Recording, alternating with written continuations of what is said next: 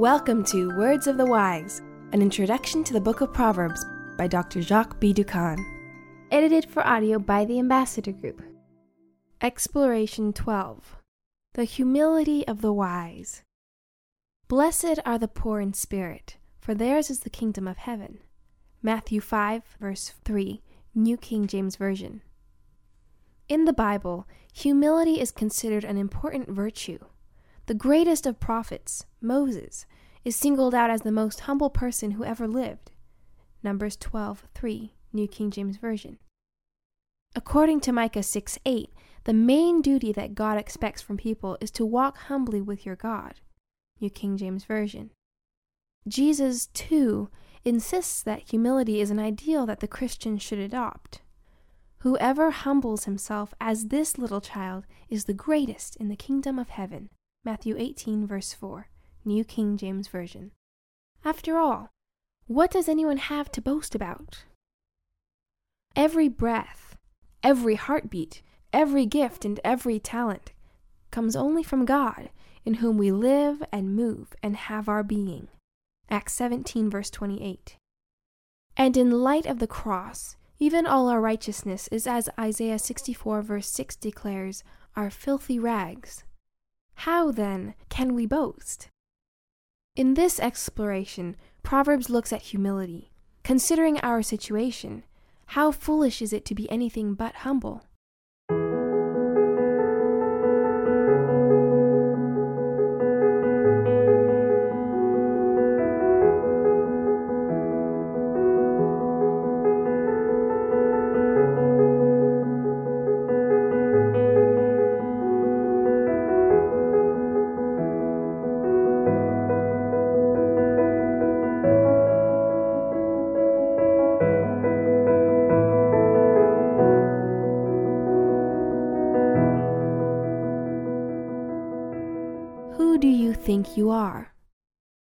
Listen to Proverbs 30, verses 1 through 3, 32 and 33. Together, what are they saying? The words of Agur, the son of Jacob, even the prophecy. The man that spake unto Ithiel, even unto Ithiel and Ucal. Surely I am more brutish than any man, and have not the understanding of a man. I neither learned wisdom nor have the knowledge of the holy and verses 32 and 33. If thou hast done foolishly in lifting up thyself, or if thou hast thought evil, lay thine hand upon thy mouth. Surely the churning of milk bringeth forth butter, and the wringing of the nose bringeth forth blood. So the forcing of wrath bringeth forth strife. The self negation seen in these texts is quite a break from the usual self exaltation of kings in the ancient Near East who often liked to boast of their wisdom, achievements, and military victories. 1 Kings 10:23, New King James Version, and Ecclesiastes 2 verse 9. Solomon himself is recorded as surpassing all the kings of the earth in riches and wisdom. And then, of course, there's Nebuchadnezzar, who proclaimed, Is not this the great Babylon I have built as the royal residence by my mighty power and for the glory of my majesty? Daniel 4:30. New International Version. Because our author understands his own ignorance, he calls boasting foolish.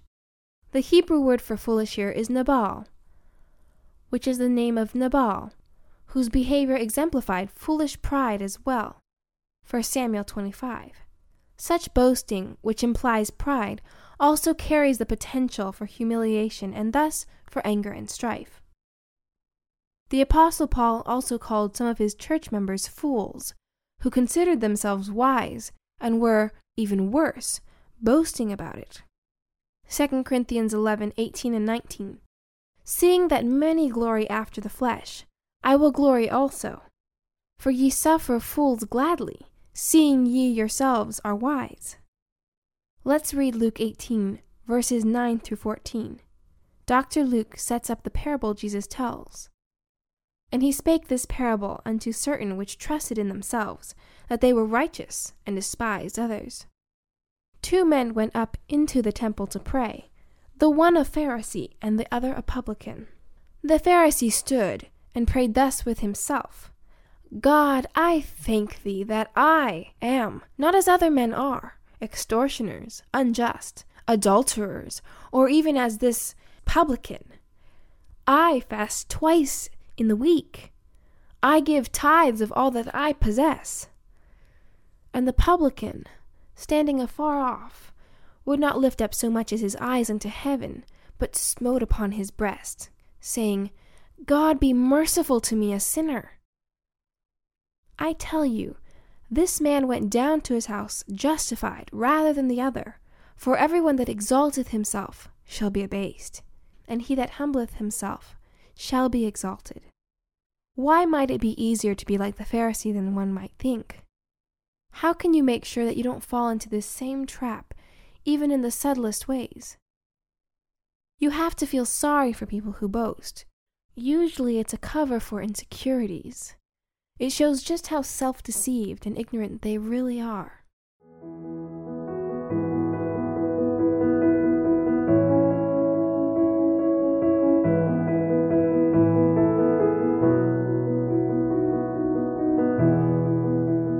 A knowledge of God?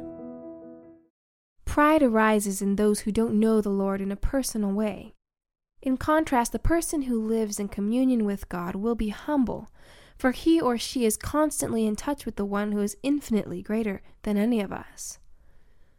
When we think about the size of the universe and realize that we are worshiping the one who created that universe, and that this same God suffered in the person of Jesus on the cross for us, it's hard to imagine how we could struggle with pride while keeping these thoughts before us. Let's listen to Proverbs 30, verses 3 through 6. The question is what do these verses tell us about the power, majesty, and mystery of God? I neither learned wisdom nor have the knowledge of the holy. Who hath ascended up into heaven, or descended? Who hath gathered the wind in his fists? Who hath bound the waters in a garment? Who hath established all the ends of the earth? What is his name, and what is his son's name, if thou canst tell? Every word of God is pure he is a shield unto them that put their trust in him. Add thou not unto his words, lest he reprove thee, and thou be found a liar. The expression knowledge of God is to be understood as meaning knowledge about God. Five rhetorical questions are then asked, which force us to recognize just how much about God we really don't understand. Let's listen again to those questions in Proverbs 30, verse 4. Who hath ascended up into heaven, or descended? Who hath gathered the wind in his fists? Who hath bound the waters in a garment? And who hath established all the ends of the earth? What is his name? And what is his son's name, if thou canst tell? What challenge do these questions present to you? Because God is the Creator, the first four questions, He remains far beyond our understanding, the fifth question. In the book of Job, God challenges Job with similar questions so that Job would realize that he could not comprehend God or his ways. You can read the entire one way question and answer experience and Job's response in Job 38 through 40, verse 2. Here is an excerpt. God is asking Job questions. Where wast thou when I laid the foundations of the earth? Declare if thou hast understanding. Who hath laid the measures thereof, if thou knowest? Or who hath stretched the line upon it? Whereupon are the foundations thereof fastened? Or who laid the cornerstone thereof? The fact that God is the Creator, and that we cannot fully understand Him, gives us a crucial lesson regarding how we should receive His written revelation, which scholars are always questioning. Who are we, whose understanding of even the simplest things in nature is clouded and full of mystery, to challenge the Word of God, even the parts that baffle or disturb us. Think about the grandeur and mystery of creation itself. Does this tell you about the grandeur and mystery of the Creator? Does this grandeur and mystery give you comfort and hope?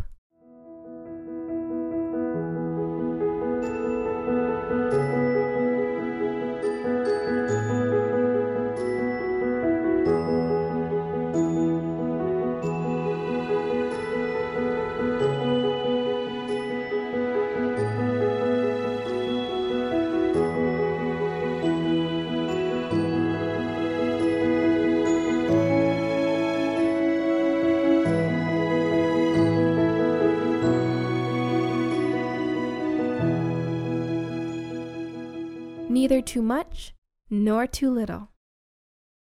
Two things have I required of thee. Deny me them not before I die. Remove far from me vanity and lies. Give me neither poverty nor riches. Feed me with food convenient for me, lest I be full and deny thee, and say, Who is the Lord? Or lest I be poor and steal and take the name of my God in vain. This text, Proverbs 30, 7 through 9, contains the only prayer in the book of Proverbs. It is not by chance that this request immediately follows the affirmation of God as the great creator, Proverbs 30, verse 4, and the promise of his faithfulness, Proverbs 30, verse 5. On a practical note, now, listen to Proverbs 30, verses 7 through 9, and the questions that are asked. Two things have I required of thee. Deny me them not before I die. Remove far from me vanity and lies. Give me neither poverty nor riches. Feed me with food convenient for me, lest I be full and deny thee, and say, Who is the Lord? Or lest I be poor and steal and take the name of my God in vain. Here we read between the lines of what his requests are. Will you take care of me?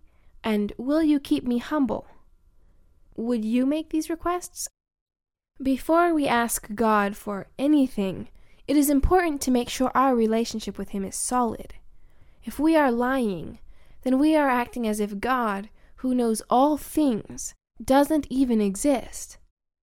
This is why the confession of our sin is a prerequisite for forgiveness, as 1 John 1 verse 9 states.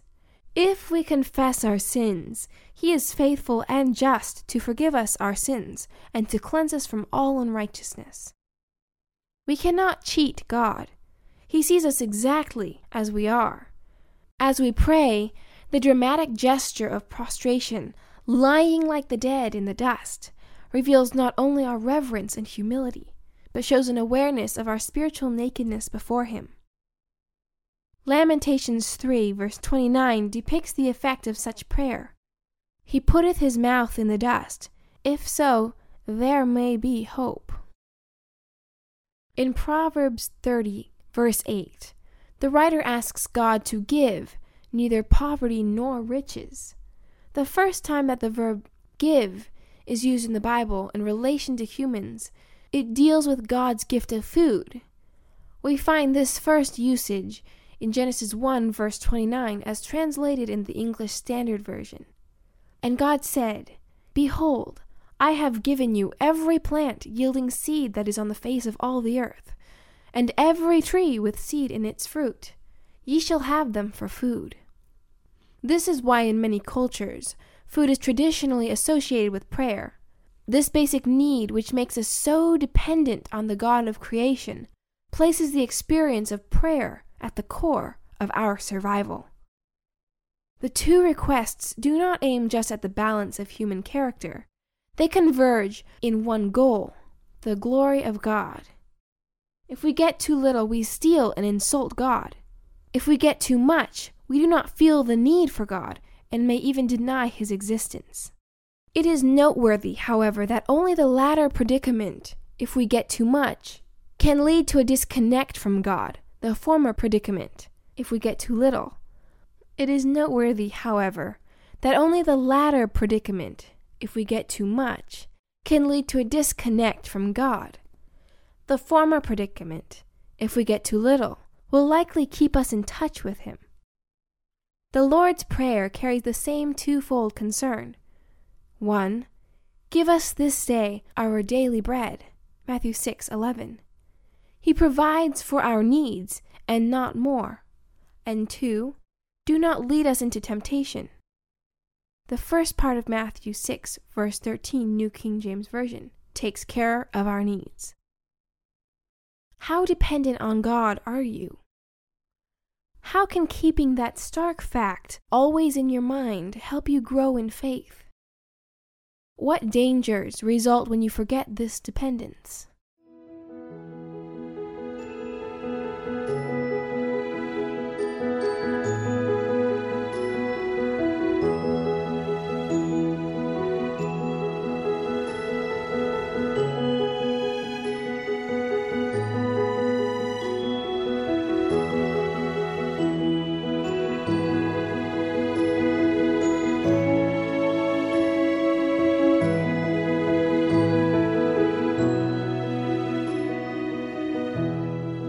Actions of the arrogant. Just as humility is positive and brings blessings, a lack of humility is dangerous and brings curses.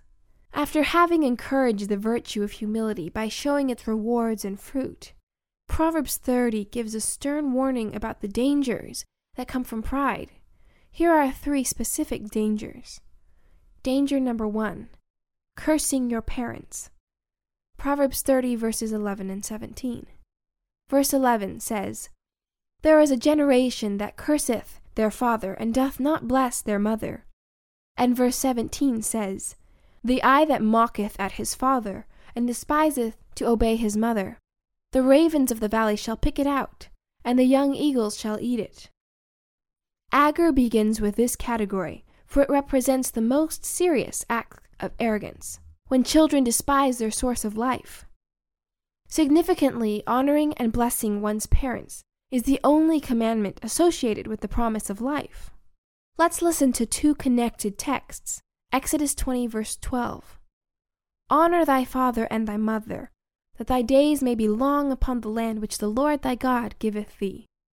And Ephesians 6, verses 2 and 3. Honor thy father and mother, which is the first commandment with promise, that it may be well with thee, and that thou mayest live long on the earth. The death penalty is prescribed for its transgression. Exodus 21, verse 17 is where we find that penalty. Exodus 21, verse 17 says, And he that curseth his father or his mother shall surely be put to death. Danger number two self righteousness. Proverbs 30, 12, and 20. Verse 12 says, There is a generation that are pure in their own eyes, and yet is not washed from their filthiness. Verse 20 Such is the way of an adulterous woman.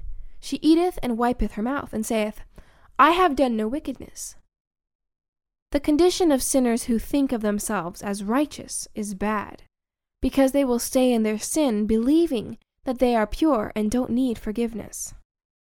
This is why the confession of sin is so fundamental to obtaining forgiveness, as we read earlier in 1 John 1 9. The Laodiceans, who claim that they are rich, intelligent, and well dressed, though unaware that they are poor, blind, and naked, are counseled to acquire from God the means to repair their miserable condition.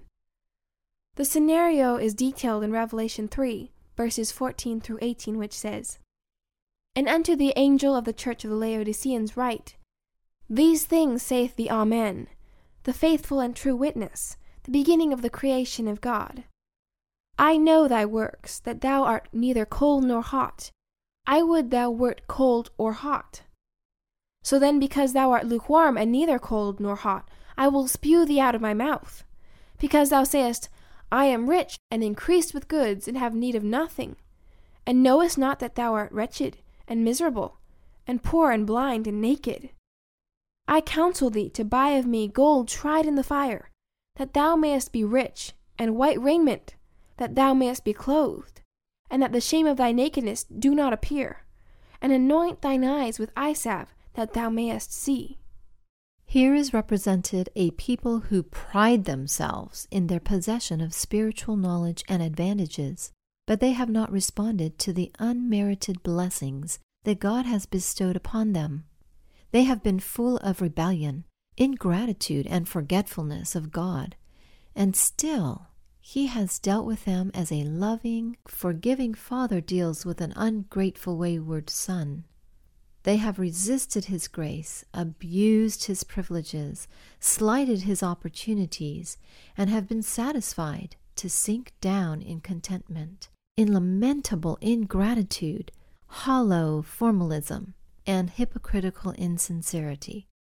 That quotation is from page 83 of the book entitled Faith and Works by Ellen G. White.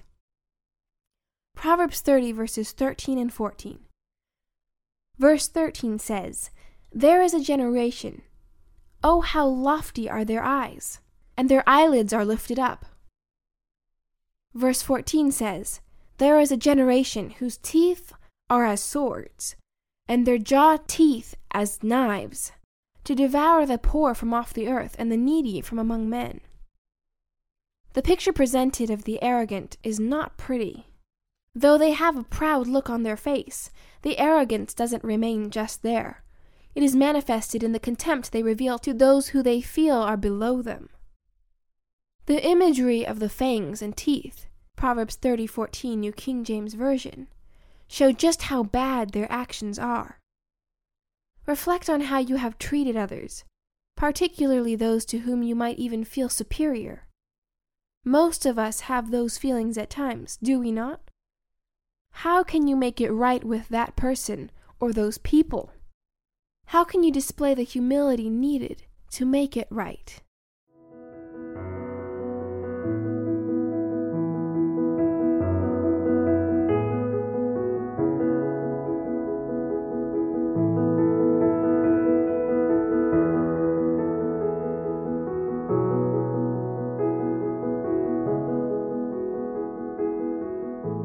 Lesson from Nature All through the Bible, imagery from nature has been used to teach spiritual truths. Here, too, using nature, the proverb teaches us lessons about humility. Let's listen to Proverbs 30, verses 18 and 19. What is it saying here, too, about the limits of human understanding? Verse 18 says, There be three things which are too wonderful for me, yea, four, which I know not. Verse 19 says, The way of an eagle in the air, the way of a serpent upon a rock, the way of a ship in the midst of the sea, and the way of a man with a maid.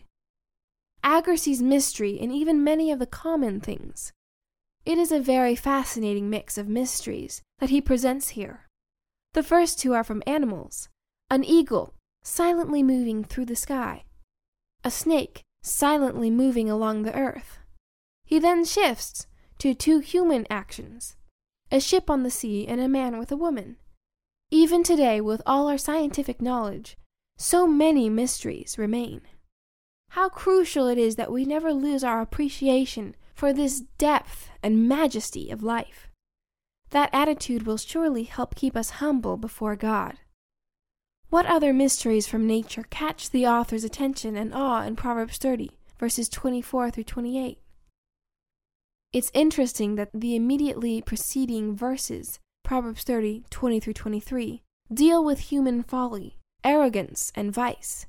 He then shifts to the animal world, pointing to small and humble creatures, even though he uses the same Hebrew word for wise in reference to them that is used in reference to humans in Proverbs 3, verse 13, and even God Himself, Job 12, verse 13, and Psalm 104, verse 24. Let's take a few moments to hear what these verses say. Job 12, verse 13 says, Speaking of God, Job says, With him is wisdom and strength, he hath counsel and understanding. And Psalm 104, verse 24 expresses, O Lord, how manifold are thy works! In wisdom hast thou made them all. The earth is full of thy riches. Even today, with all our advances in science, how these creatures do what they do remains beyond our full comprehension. How much more so their actions must have baffled this wise man in his time. And he was indeed wise because one of the great signs of wisdom is to acknowledge just how little we know, even about the common things. Think about some of the simplest things in nature the leaf of a tree, a drop of water, a seashell, do you understand all the components and parts, capabilities and functions of these simple things in nature? How should the fact that even these things are full of mysteries keep us humble?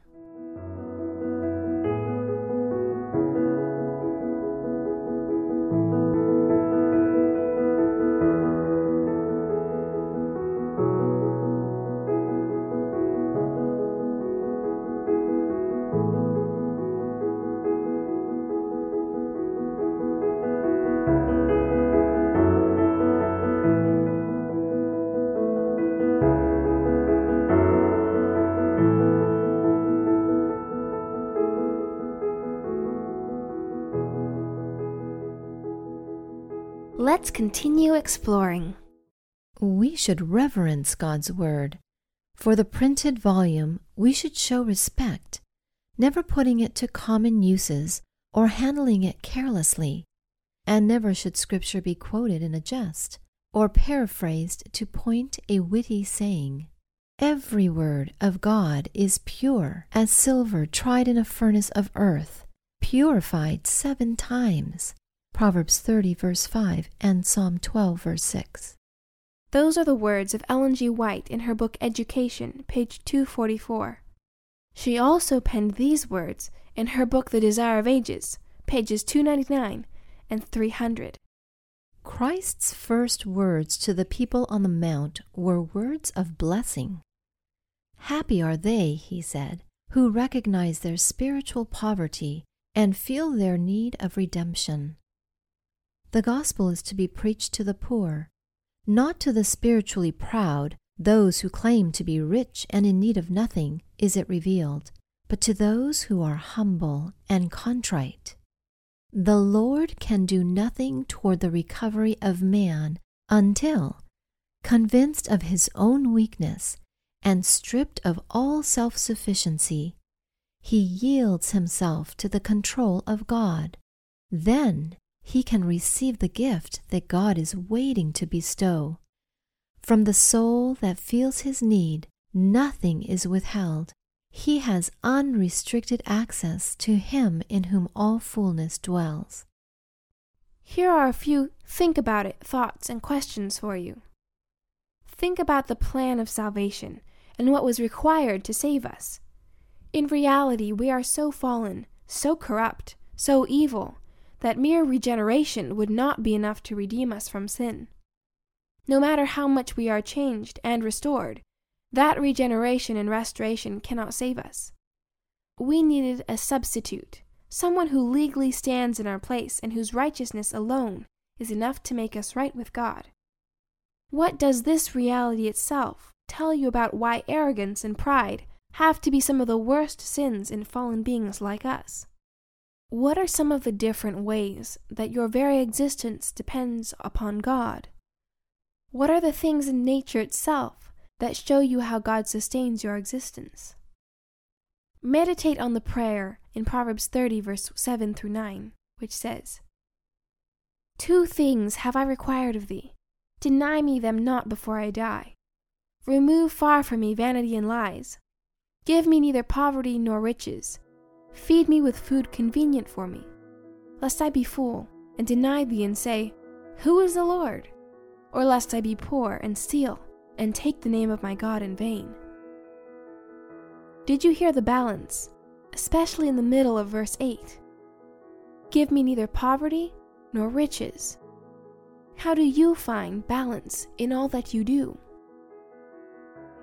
Let's pray. Lord, my life is not balanced, but I pretend it is. I try to regenerate myself, but deep down inside my heart of hearts, I really want to surrender to you my pride, my independence, and follow your wisdom, and have you guide me by the truth in your word, the Bible. That is my prayer, Lord. In Jesus' name, amen.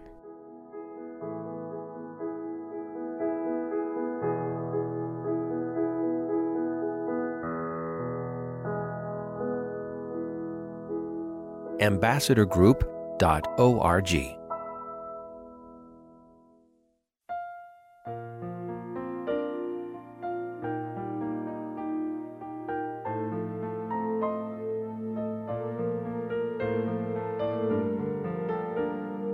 This media was brought to you by Audioverse, a website dedicated to spreading God's Word through free sermon audio and much more. If you would like to know more about Audioverse, or if you would like to listen to more sermons, please visit www.audioverse.org.